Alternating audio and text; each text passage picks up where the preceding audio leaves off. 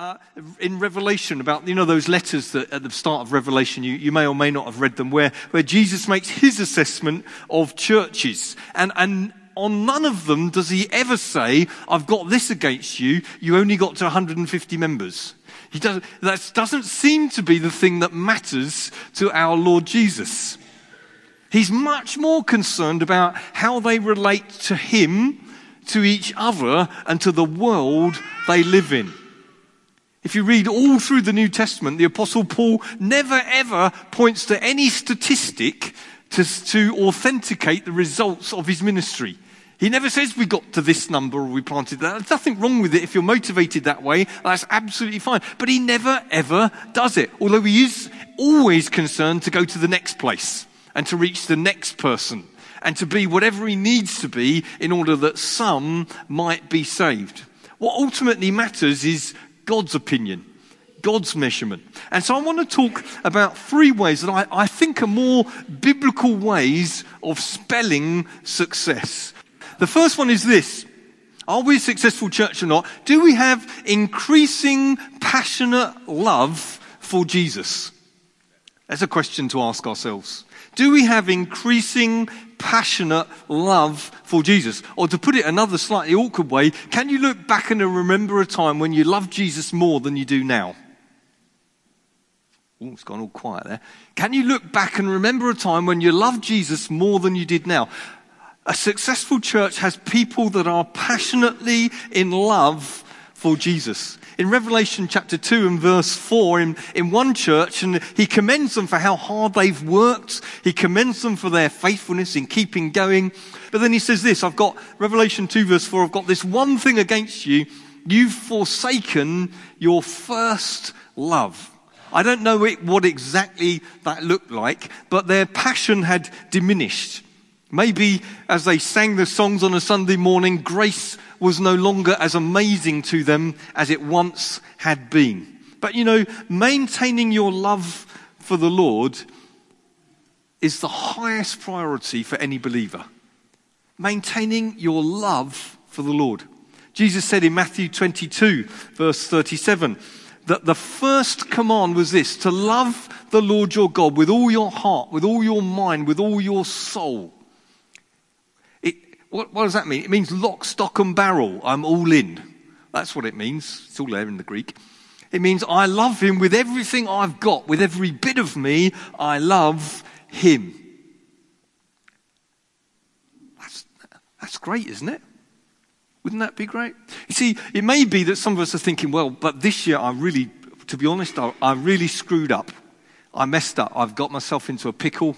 However you want to express it, I'm not where I should be. Whatever it is. Do you know? Do you know when that happened to the apostle Peter, who totally denied he even knew Jesus and had a swear up, uh, as Jesus was going off to be crucified? Uh, the, do you know the one question Jesus asked him when they got back together again? The single question, though he did ask him it three times, was this: "Do you love me?"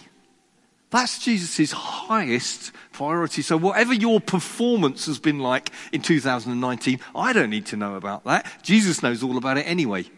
If it's not been too great in terms of our love relationship with Jesus, then, then he comes to us this morning. Maybe he's walking around by his spirit amongst us, as he certainly is, and he says to you, But this is the thing. Do you love me? This is the real thing. This is the only thing. This is the heart of it all. Do you love me? Yeah, but I did this and I found, and I swore at him and I kicked the cat, or, or was it the other way around? I, I, I, I've messed up. Yeah, but do you love me? Repentance is not an awful thing, it's a wonderful thing. It's when you rush back to Jesus and say, Jesus, you know I've messed up, but I love you. That's a wonderful thing. Increasing passionate love for Jesus. How is that shown in a church? Well, it's shown in three ways that I could think of. Firstly, it's shown in worship. Worship is important not because it's just what we do on a Sunday morning, because, but because it's the means of expressing love for God. A love that He is so worthy of. Worship's not just, oh, I've got to go to church on Sunday. No, that's not it. It's not that. He is worthy because He has loved us so much of our love in return. And He's given us worship as a gift to express that. That's what worship is. It's expressing back to God that He is worthy of our love. Jesus said in John 4 23, the Father seeks worshippers. What's God looking for? He's looking for people that will worship him in spirit and in truth. He's glorified by worship. He's seeking it amongst us, his people. So, so I, I know some of us, depending, depends on your age, I used to think that my highest priority was to look cool. To be honest, I was never any good at it anyway, but uh, I'm much cooler now I don't bother than I was when I did bother, if you know what I mean. And it's purely by accident when, I, when it happens, but, I, but, but some of us think that being a bit aloof, being a bit cool, not being too enthusiastic is a mark of maturity. It isn't. Loving God passionately is the best thing you can do. Do you remember that story of, of that woman that came, came in and, and the disciples were really embarrassed because she had, she had a bottle of perfume that was even more expensive than the one I bought my wife this Christmas? In fact, it was a, it was a year's salary worth of perfume and, and she, she broke, you couldn't open it. You didn't have a twisty, a twisty or a corky top. It had a smash it open type top and she smashed the neck of it off and poured it over Jesus. So he, he would have gone to his crucifixion still stinking of this perfume and the sweat and the blood and all the other stuff. But the house, the, the, house was filled with the perfume and people were embarrassed. And, and, and he said an interesting thing. Number one, she said he, she, she loves a lot because she's forgiven a lot. And, and there's that thing. And then she said, he said a curious thing. He said, that story will be told wherever the good news is preached. Why? Why? Why that story? Why not some other healing miracle? Why, why, that story? It's, it's because of this, because the appropriate response to the good news of Jesus, the gospel, is worship. That is the appropriate and only right response to the good news of Jesus, is to pour out our worship to Him. So passionate love expressed in worship, passionate love expressed in a growing obedience to God's word. You know, when you, um, when, I fell in love with Debbie, which is like ancient history now, Still going strong, thanks for asking.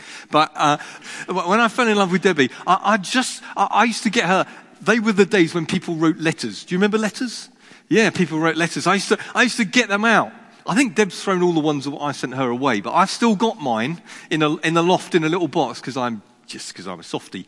And uh, uh, anyway, I, but, but I used to read them and reread them and think, what does she mean by that? What does she mean by that? And if you put a Bible verse on, I'd look it up again and then, then put it away again. And a bit later on, I'd get it out again. I used to look forward to, to a phone call that was pre-mobile.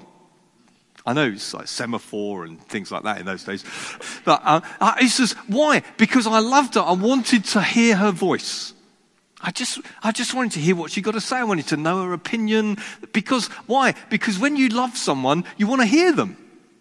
I mean, to be honest, I don't always want to hear what she's got to say because sometimes, you know, I need a bit of correction, but, but, but I need to hear her. Do you see what I'm saying? The same is true in our relationship with God. The lover of our souls is a speaking God. He loves to speak through his word supremely. Now, he speaks prophetically, but we always weigh that up according to scripture as well. He's a speaking God. He said, Jesus said this If you really love me, you'll do what I say. John 14, verse 15. You'll obey my commands. One of the measures of our success is do we want to hear him? And when he speaks, do we do what he says? Because if we love him, we want to obey him are we increasing in our love for Jesus? Whatever he speaks to you, he may speak to you about being baptized because that's the first thing you obey him in. Well, what are you doing about it? He may speak to you about giving because he likes giving. God loves a cheerful giver. He says, Oh, you can have my whole life, but not my wallet. But, well, he wants to speak to you about your wallet then. He may speak to you about loving your wife properly laying down your life so that she can be the best she can be. He may speak to you about 101 different things that are in the Bible. He may speak to you about doing business honestly. He may speak to you about your tax return. He may speak to you about disciplining your children. He could speak to you about a thousand things. I don't know. He's God, I'm not. But the thing is, are we growing in our obedience to Him? And the third thing uh, in terms of passionate love for Jesus, worship, obedience to His word, is a longing and a loving of His presence. Do you long for and love his presence? A.W. Tozer said, He loves to be longed for. I like that quote. God loves to be longed for. Do you remember the psalmist in Psalm 42? As the deer pants for streams of living water, so my soul pants after you. Where can I go to meet with God? That's a great example of someone who is hungry and thirsty. Do you remember the story of Moses? I'm dotting all over the place, forgive me. Do you remember the story of Moses in the Old Testament? When they were in, a spot of bother in the, in, the, uh, in the wilderness, they'd messed up yet again. And God came to them in Exodus 30, uh, 33. And, and at one point, I think it's at the start of that chapter, he, he offers them an angel. How would that be? I mean, just think about it. If, God's, if God said to you, Alex, this year, would you like a 10 foot high, sparkly, fandangled angel to go with you everywhere you go? And on a Sunday morning, I'll send a couple of them along to stand behind the preacher. And I mean, like, um, but wouldn't they're here already. But but if if he said, I'll, I'll send there, there'll be a revelation of angels everywhere. You know, there'd be twice as many if there was an angel turning up in. You know, a some of us will be on our faces, but, but, but we'd, in a few weeks, if there were angels turning up and you could see them, we'd have three times as many people here. Do you know what Moses said? He said, No, no, I, uh, I, I, he, he said, unless you yourself come with us, we, we would rather not go anywhere. There's a man who knew his priorities were, were, were not actually, though I thank God for every manifestation of his presence, that wasn't his priority. His, pres- his priority was, I want the presence of God. Exodus 33, verse 15. What else distinguishes us from anyone else but your presence? Without the presence of the Holy Spirit with us and among us as we worship and witness and pray, we, are like the Rotary Club but with religious songs. I don't, I don't want to be the Rotary Club but with religious songs. I'd rather stay at home and watch Match of the Day and, um, and uh, the political program and all that stuff. You can meet on your own. Without the presence of God, I don't want to do anything. His presence. Are we hungry to know His presence? I love that verse in the New Testament where Paul speaks about, about worshipping and someone who doesn't, doesn't understand Christian things comes amongst them and says, Well, I don't get it, but it seems like God's here. Oh, that, that's wonderful, isn't it? How I long for more. We touch that. And uh, I'm grateful for every time where people say there's something going on amongst you. I'm really grateful. But how I long for more of that. That's a way of spelling success to me. A passionate love for Jesus that's expressed in worship, in obedience, and in longing for his presence among us. Here's the second measure of a successful church a humble serving of one another and our communities.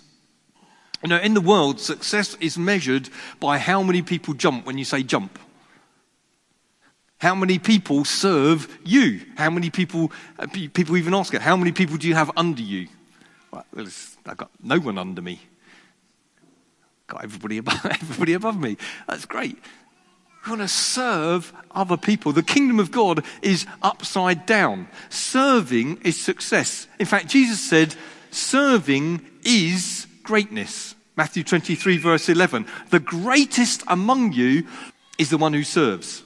He could have said, the most successful among you is the one who serves. Jesus was always talking about serving. Let me give you some quotes. I'm among you as one who serves. The Son of Man came to serve.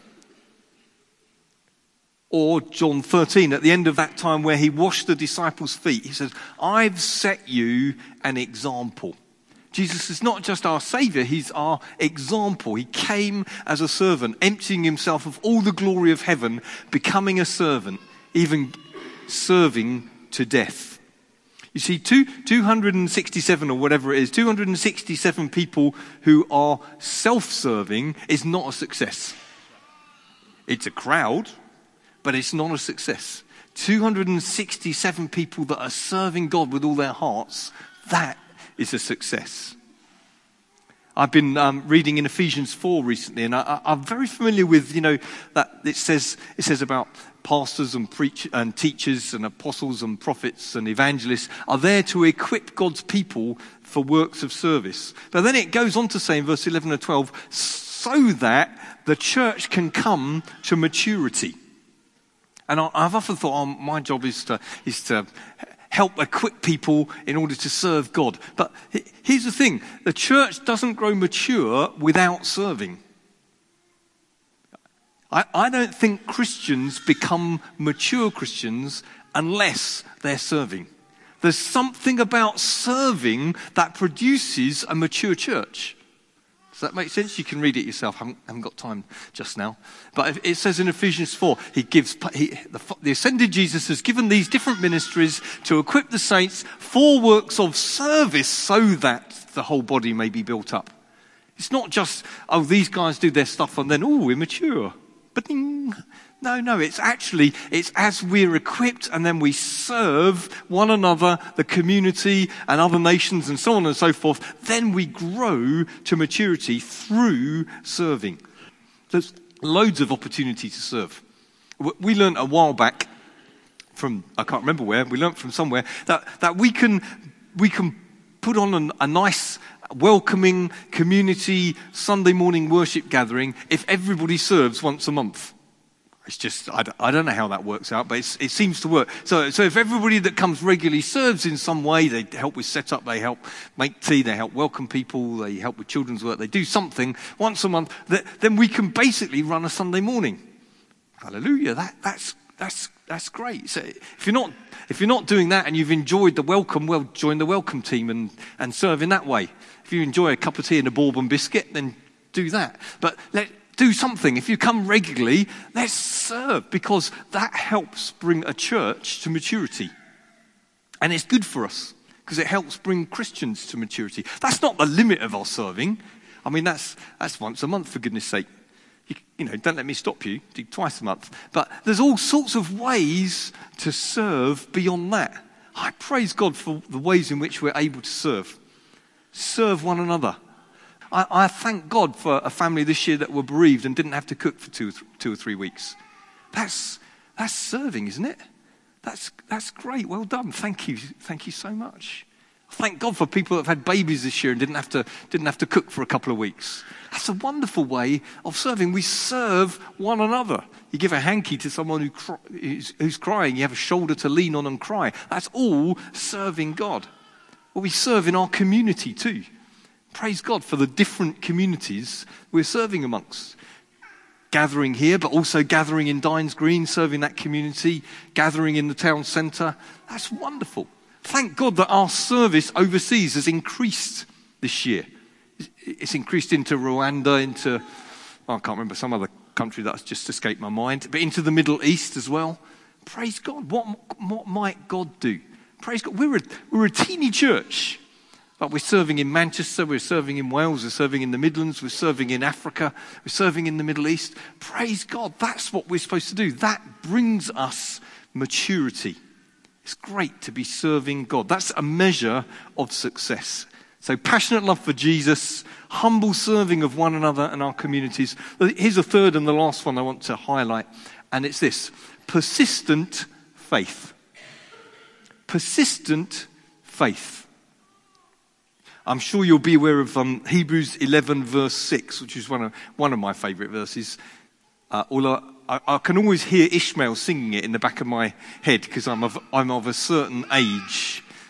Hebrews 11, verse 6 Without faith, it's impossible to please God. I don't know why, I just can't do it without, you know, that's just the way it is. Without faith, it's impossible to please God. In other words, faith pleases God. Faith is, is a success. But almost equal to that verse is uh, what that I like is um, it's just my favourite. Forgive me. Is um, Hebrews six verse twelve, which says this: "Copy those who through faith and patient endurance receive what God has promised." You see, you see, we had different sorts of faith this morning. Uh, sometimes there's faith, you pray, and something happens. Sometimes there's faith, you pray, nothing happens, and you pray again and nothing happens, and you pray again, and nothing happens, and you pray again, and you keep trusting God. That because He's spoken to you about a move, sooner or later that move will happen. But you just trust Him in the meantime.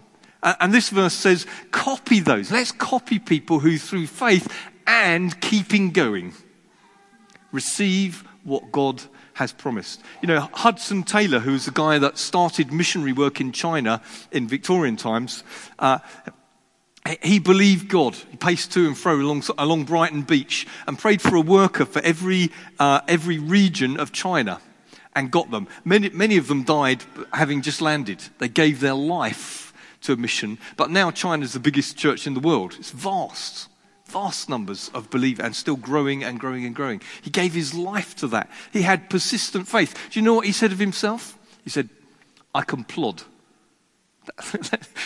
I love that. I can plod. In other words, I am consistently obedient in a straight line, trusting God.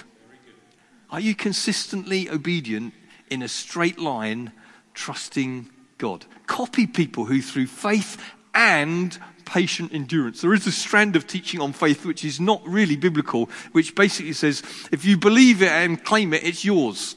Yes.